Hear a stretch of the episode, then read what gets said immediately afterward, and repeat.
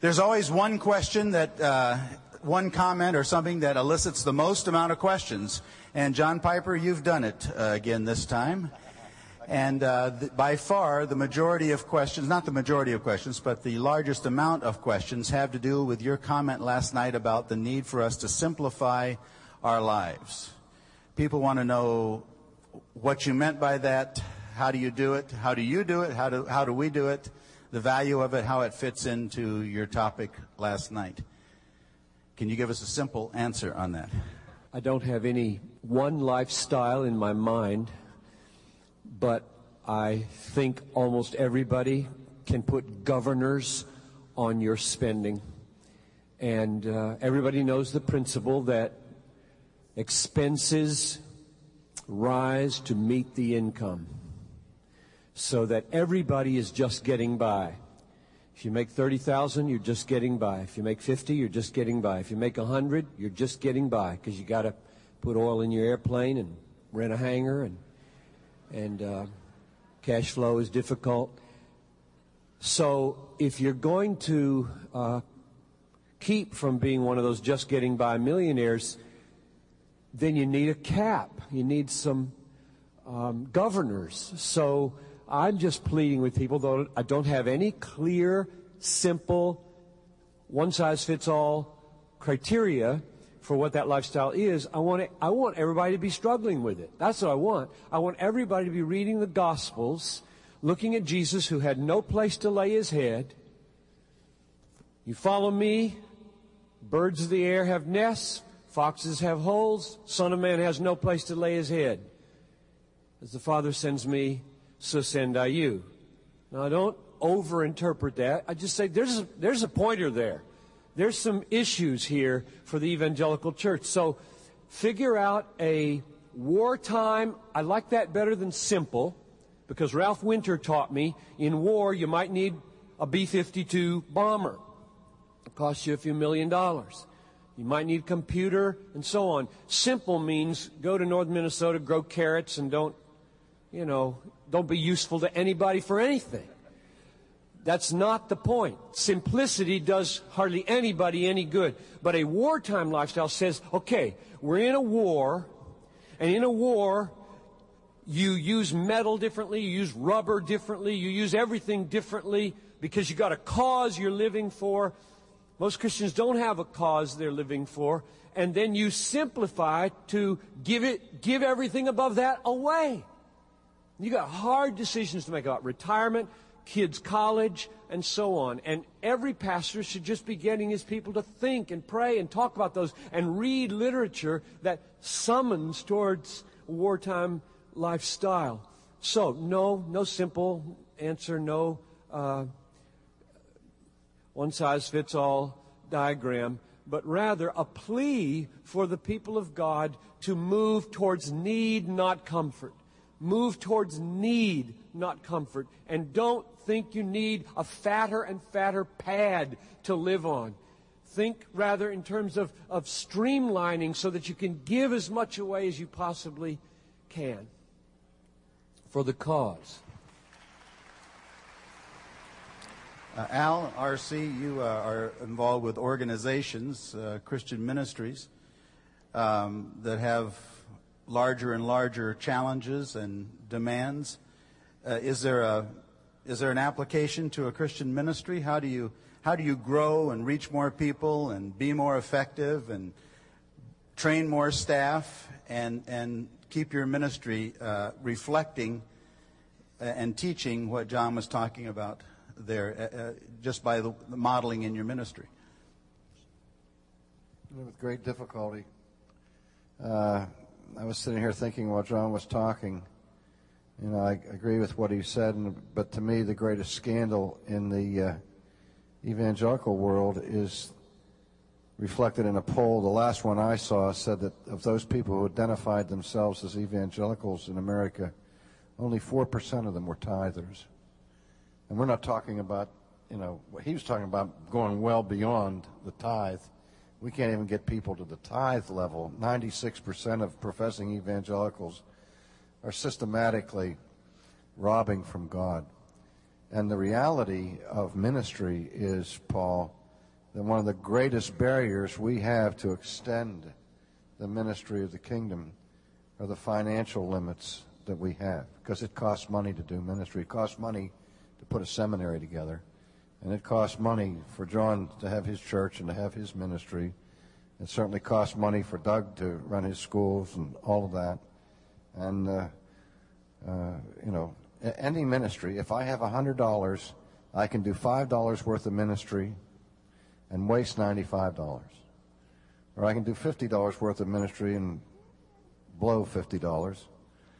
Or I can do one hundred dollars worth of ministry if I'm efficient, okay? What I can't do is one hundred five dollars worth of ministry. So that there is a stewardship issue here. But again, the second, what John was saying, to me, the way I look at it is investment. I'm a conservative economically. Try to teach my kids and students. We have young people learning the principle of delayed gratification, the principle of investing in the future, and allowing their investments to, to work for them from an economic perspective. And I think that the most fabulous and significant investment any person can ever make is in the kingdom of God. I mean, that's the one place where we know for sure there's never going to be a bear in the woods to destroy that market, because it's always a bull market uh, when we support our king. And I really believe that we need to see our stewardship, our tithing, and our giving as an investment in the most important enterprise under the sun. I want to pick up right where R C left with the issue of investment, because I think uh, this is something that perhaps even uh, American evangelicals may understand better a bit now than even uh, years past. Uh, there is a sense in which it is clear by our investment pattern where our treasure lies. And what we seek to do is to invite persons to invest in something that really matters for eternity. Now, I really like what John talks about with a wartime ethic or mentality. Uh, John was recently on our campus, blessed us tremendously, and told us we had far more than a B fifty-two. And uh, there's a sense in which we certainly do. We have inherited a, a massive campus, a great beauty, and an enormous infrastructure. And I want to say that we we want to understand the demands of stewardship in the most biblically faithful manner. I agree that we're in a war. I think it is a war uh, for the long haul, so to speak. We don't know the Lord's timetable, but at this point we are the church militant. And I believe there there is the necessity of some institutional uh, platform accountable to Scripture, Uh, for the church, that trains ministers of the gospel and, and can become a think tank repository uh, for the equipping of the saints. That does take money. It should be done well, and here the standard of excellence uh, should be something beyond our apology. We shouldn't apologize for seeking excellence, but we should be offended by opulence. And sometimes knowing the difference between the two is, is, is difficult. And we need to confess that, and that's why we need a good, we need trustees and constituents and churches to hold their institutions accountable in this matter, not just to make sure the book's balanced, but to make sure the funds are rightly invested. Thank you. Doug, you've been sitting there uh, rather peaceably. Let me uh, direct a question your way. Peaceable and it's a, guy. It's a very direct question. I'm sure you're used to getting direct questions because you speak very plainly and directly. So let me just uh, read it as it has been asked here. Uh, the ready. Questioner says, you began your talk by slamming brothers in Christ who design seeker-sensitive services. You ended your talk by encouraging us to love our brothers, lest we appear odious to the world. Should we attend to your words or to your actions, or can it be both? Who is that guy? Missus Sproul, it says here, I think. In that case, she's quite right. One of the things, I, I thought of mentioning this as an illustration, but I wasn't sure how many people here were aware of the magazine that I edit, in which some of these same things that I addressed in the talk are treated with imperfect tenderness. And the, the fundamental question that we're getting at here, the thing that I would like to answer, as, provide as my answer to this, is the question, what would Jesus do? All right. Now, however uh, sappily that's been marketed, and it has, I think it's a wonderful question. The question, the question that confronts us is, what does it mean in a disobedient culture to be prophetic? What does it mean in a an, in an insolent and arrogant culture to confront that insolence and arrogance? Well, one of the first things it means is that you will be accused of being insolent and arrogant. Who do you think you are? Challenging. Everybody's going this way. Who does Martin Luther think he is? Who does? Well, how, how dare you? Now, the the thing that we've tried to do is is ask this question: How how did Jesus talk? How did he address the respected theologians of his day? Well, he called them basically a bag of snakes. Right? Now, what we do is we we gloss over. You know, Jesus is talking, so these are all holy words, all right? So we go into holy word mode. I, in my neck of the woods, woods, you can drive up to Coeur d'Alene, which is an hour and a half drive, and sometimes I've driven that stretch of road, and, and I find myself approaching Coeur d'Alene, and I know that I had to have gone through a small town on the way, but I don't remember, I don't remember it. But I've driven that road, so it's it's it's frequently traveled. It's the same way with the text of Scripture. We just skate over the surface of many things that Jesus said and did, and we don't recognize, as Chesterton once put it, that Jesus threw furniture down the temple steps. He he was not uh, he, he was not a tame lion. He was someone who confronted hypocrisy. He conf- he confronted and rebuked in the strongest possible terms uh, the arrogance of man-centeredness. And I believe that we are called to imitate Christ in all that he does. Now, this is the this is the lopsidedness of our age. Everybody, when, when we ask the question, what would Jesus do? Everybody acknowledges that it's appropriate to imitate Christ in his love, or Christ in his gentleness, or Christ receiving the children. And I believe we ought to imitate him in that, and how we receive the children, and how we bless, and how we speak to people in our family, and how we love our children. I, I believe that we should imitate Christ and pursue that imitation with a passion. But we should also imitate Christ in how he handled theologians that corrupted the Word of God. We should also imitate Christ in the way that he spoke in church that got the people in his hometown so hopping mad at him that they wanted to throw him off a cliff. How did he, how did he do that? How do, in, in the Gospel of John, Jesus begins by talking to a bunch of people, it says, who believed in him. And so Jesus begins discoursing with these people who believed in him. And by the end of the discourse, they're trying to kill him. Now, what we say is it's safe to imitate Christ in his love and his gentleness, but it's not safe to imitate Christ in his sarcasm or Christ in his biting cultural criticism. Or Christ. You can't imitate him over there, but you can imitate him over here. Well, I, I don't know any biblical grounds for that selectivity. If we're going to imitate Christ, we should imitate Christ. If we want to be like him, we should want to be like him. And that means the whole thing. Now, I, I do believe that there are dangers in, in imitating Christ's polemic, or John the Baptist's polemic, or Paul's polemic, or Jeremiah's polemic. And it's, it's very hard to find a biblical character who doesn't have a polemic to imitate. And that polemic, and, and the other interesting feature is in the modern evangelical world, which has all the doctrinal rigidity of a bowl of pudding, right? It is hard to find anybody imitating anybody's polemic. Now, I don't think we imitate it perfectly. I don't believe that we imitate Christ's love perfectly, his gentleness perfectly. I don't believe that we imitate anything he did perfectly.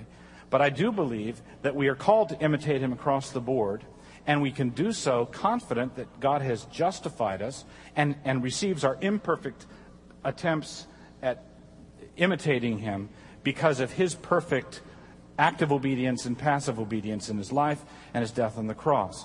So this is a long way of saying that we, we want to be like Jesus Christ. We want to be like the Apostle Paul. We want to turn the world upside down, and you don't turn the world upside down by being nice. You turn the world upside down by being biblical. That means you love what God loves, you hate what God hates. You praise what God praises, you condemn what God condemns. You make fun of what God makes fun of. It, one of the most glorious sections in the Bible is God, God coming in at the end of the book of Job. You know, where were you, O man, when I created the world? Tell me, since you know so much. Some of the loftiest sarcasm you'll find anywhere. And it's dangerous for a creature to imitate God. It's dangerous for a creature to imitate Christ. But that's our calling. We're Christians. We have to imitate him. So, do I slam secret sensitive worship? worship? Yes, I do. Do I slam things that people consider right and proper and people are well-intentioned? Yes, I, I, I do that. Do I do it with fear and trembling? Yes, I do. Do I sometimes get it wrong? Yes, I, yes, I do. But I think it would be a graver danger to sit back and get it wrong that way. Anybody want to jump in on that? Yeah.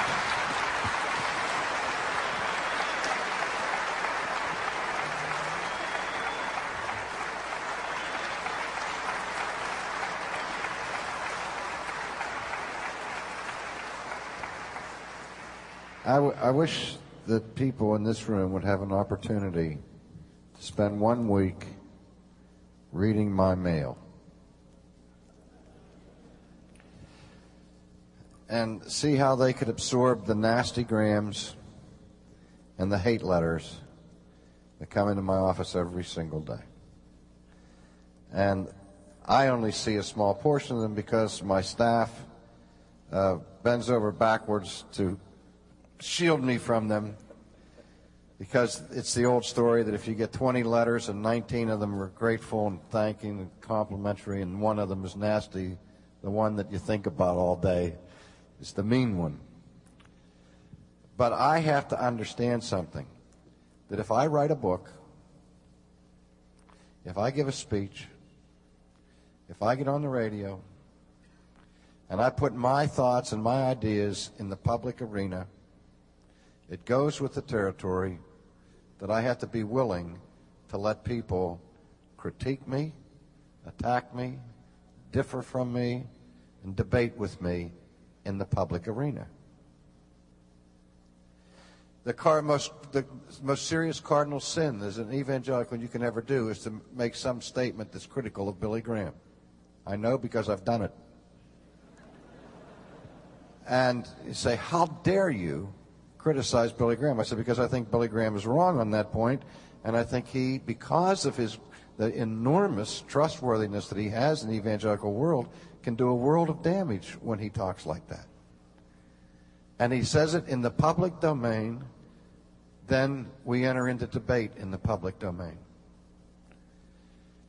The movement of what's called shorthand seeker-sensitive worship has been carefully thought out, carefully devised, and is being marketed and programmed around this America in the public arena as the way to go to reach a fallen world. And the motives behind it, I am convinced, are genuinely, sincerely concerned for saving lost people. I also believe that they're sincerely wrong in terms of their emphasis on adjusting the nature of worship for the sake of the unbeliever, which I believe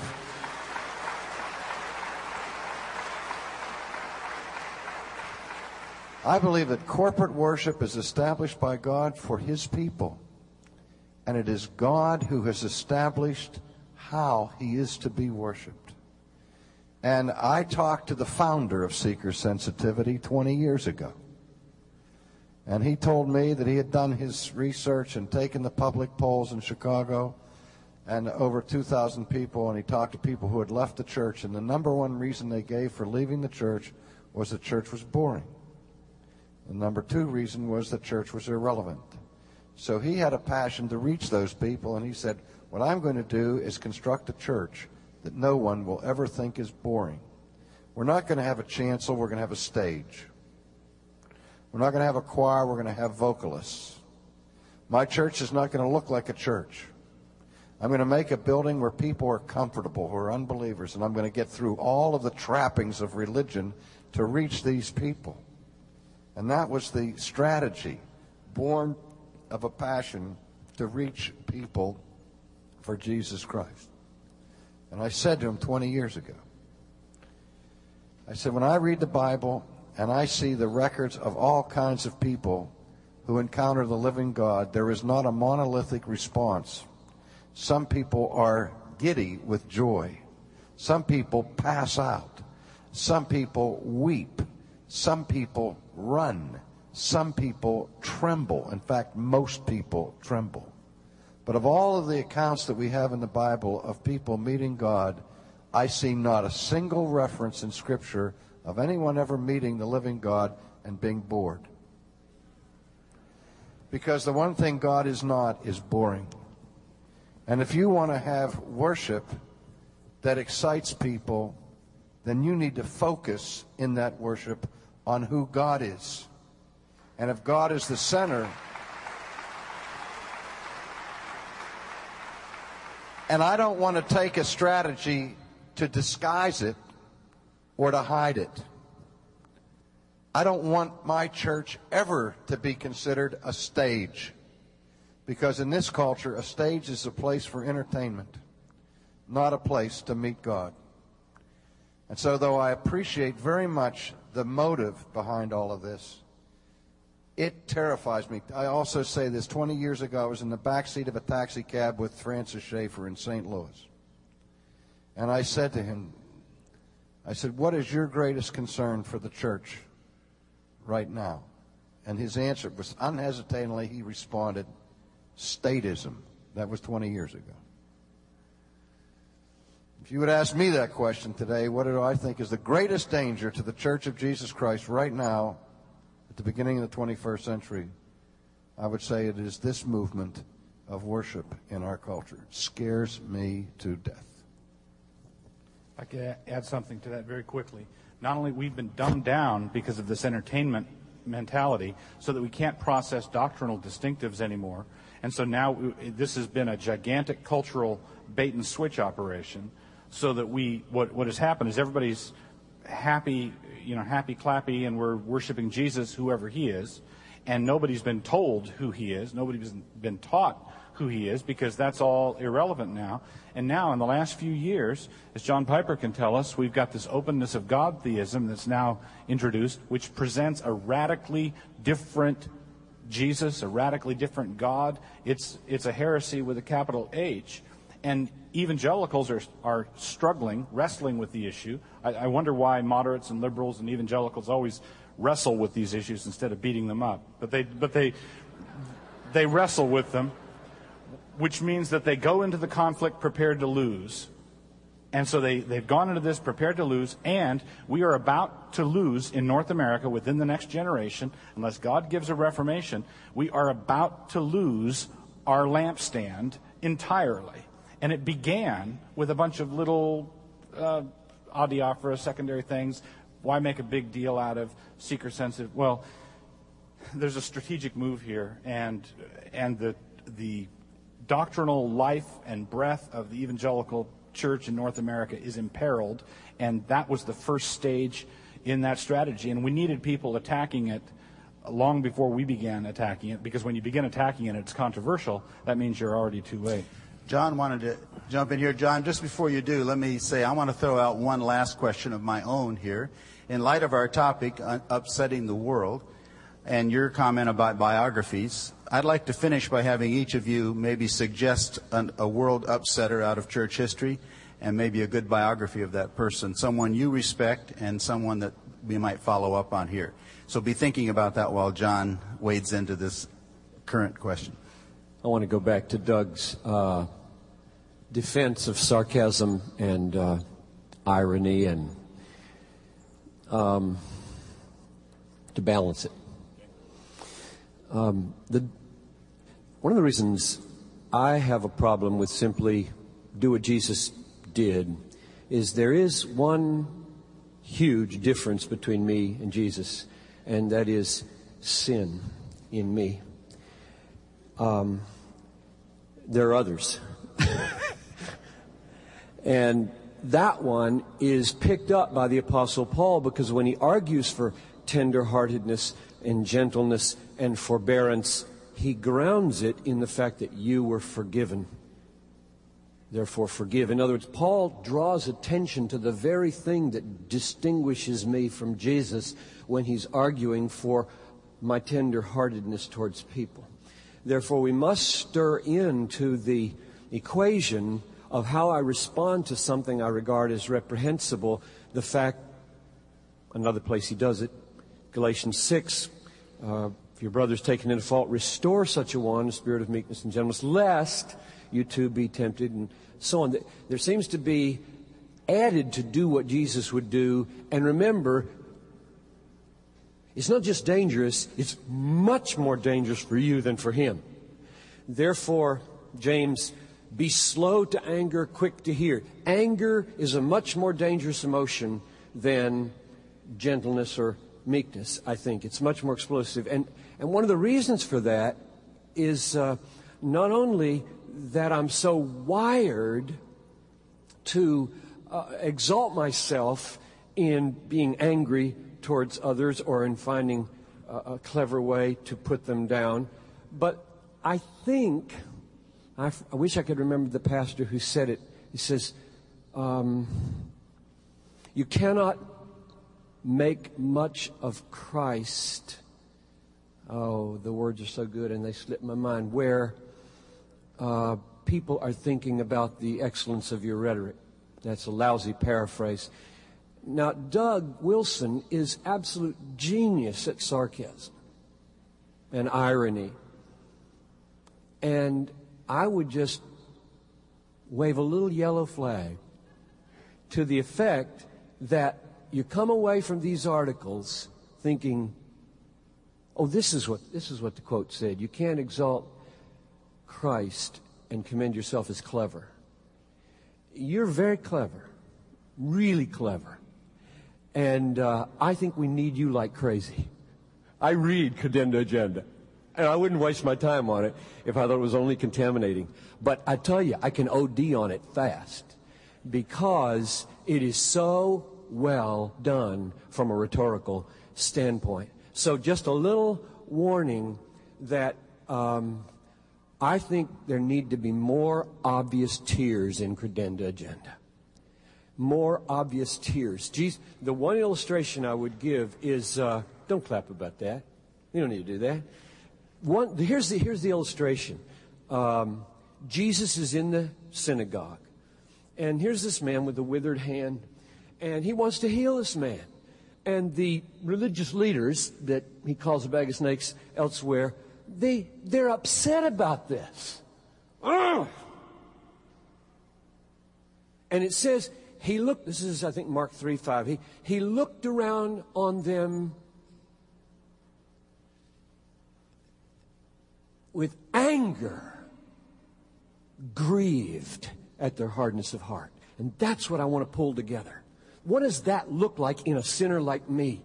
Anger, for sure, when I see what's being done in open theism. Now, how can I be grieved at the damage and have the grief come out? It's got to show with some tears as well as the clever mm, so that the people in the world, the people see the mm, and they say, well, that's clever, or that sounds mean, or that's bright, or... But if they see the tears as well as that in some way, and I don't really know how to do it, then they might say, wow, there might be something really uh, personal and caring and eternal and dangerous here, not just uh, the ability to turn a good phrase. So that's a... an exhortation, a warning, really, to everybody who clapped for, for Doug when he said what he had to say, and for you and for me, because frankly, I think I need to say that because I am wired to be a, a person who puts down stupidity.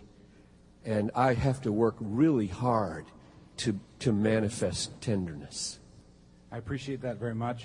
I do want to encourage you, maybe it won't encourage you, but every time you read something in Credenda, uh, Credenda Agenda, just tell yourself, they're holding back.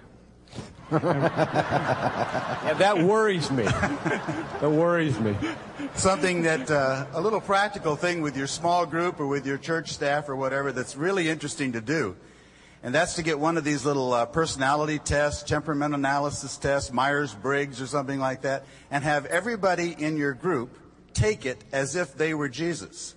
Answer the questions the best way they can, as how they think Jesus would answer the questions. And you'll be surprised at the the way the scores come out and how we view Jesus and how often he reflects, happens to just reflect our temperament. And it's an, an interesting little exercise when we're trying to think through this, uh, what would Jesus do? Let's, uh, let's, we, we're out of time. Let's get down to your, uh, to your suggestions. Uh, who is uh, someone that has turned the world upside down that you admire, and, and can you recommend a good biography about them? Somebody. We don't have much time, so jump in. Al? I just have to say Martin Luther.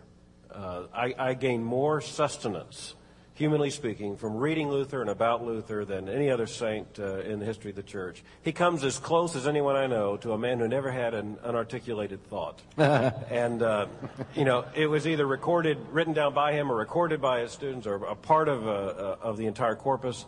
But th- there's a man who was a real man uh, and uh, who, in whom God's glory. And it's just uh, recently been discovered he was a Southern Baptist. Is that correct? I'm glad you're on to that. And uh, I read it in Credenda Agenda. What would you recommend a good biography? There are so many. Uh, what would you recommend one? The... Oh, there are so many, as a matter of fact. And for, for Luther, the most accessible and is still Roland Baton's Here I Stand. I mean, if you haven't read that, you're not serious about understanding church history, and uh, you're just robbing yourself, you know, impoverishing yourself. Some other interesting was a Heiko Obermann, uh, Luther, Man Between God and the Devil. And uh, then there's a massive three-volume uh, biography by Brecht and others that's been translated out of the German, available from Fortress Press. Just some fascinating material. But the best thing is to read Luther. Get his material, start with The Bondage of the Will or the Lectures on Romans, and just have at it. Great. Somebody else, suggestion. Doug.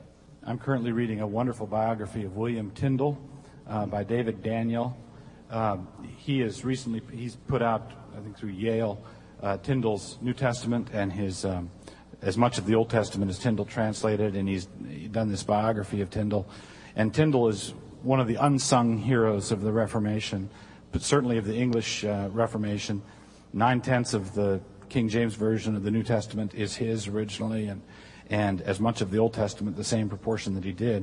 Uh, Tyndale was a wonderful man of God, a wonderful scholar, Uh, uh, the epitome of what the early Puritans were, scholarship on fire. Um, I, I would recommend David Daniel's biography of William Tyndale. Great. R C? A uh, couple. Before I do, I have to say something still about this. What would Jesus do? I notice that Jesus does not treat everybody alike. That when he's dealing with the lambs, he's the most tender, gentle person you can imagine. When he's dealing with the woman caught in adultery, with those who are in shame, with those who are broken, he is so sensitive and tender, it's unbelievable. When he deals with the leaders who are in positions of power, he asks no quarter and gives none. In fact, he's far more polemical than any of us could ever be. And so was Luther. The great trick, I think, is to know the difference, when to be tender and when to be tough. And I sure don't always know. It's a whole lot easier to be tough than it is to be tender. But back to your question, Ian Murray's uh, biography of Edwards, Elizabeth Dodd's biography of Edwards, Marriage to a Difficult Man, Bayes' biography of Calvin. You know, I mean, it doesn't get any better than that sort of thing. But John, we'll give you the last word. John Bunyan is the one I would say, because his book, Pilgrim's Progress, is the whole of Reformed thinking, and it's been translated into more languages than any other book, and it's been so- sold more than any book of the Bible, so it's upset the world. And just get the three volumes from, I think, Banner of Truth, and read his own stuff.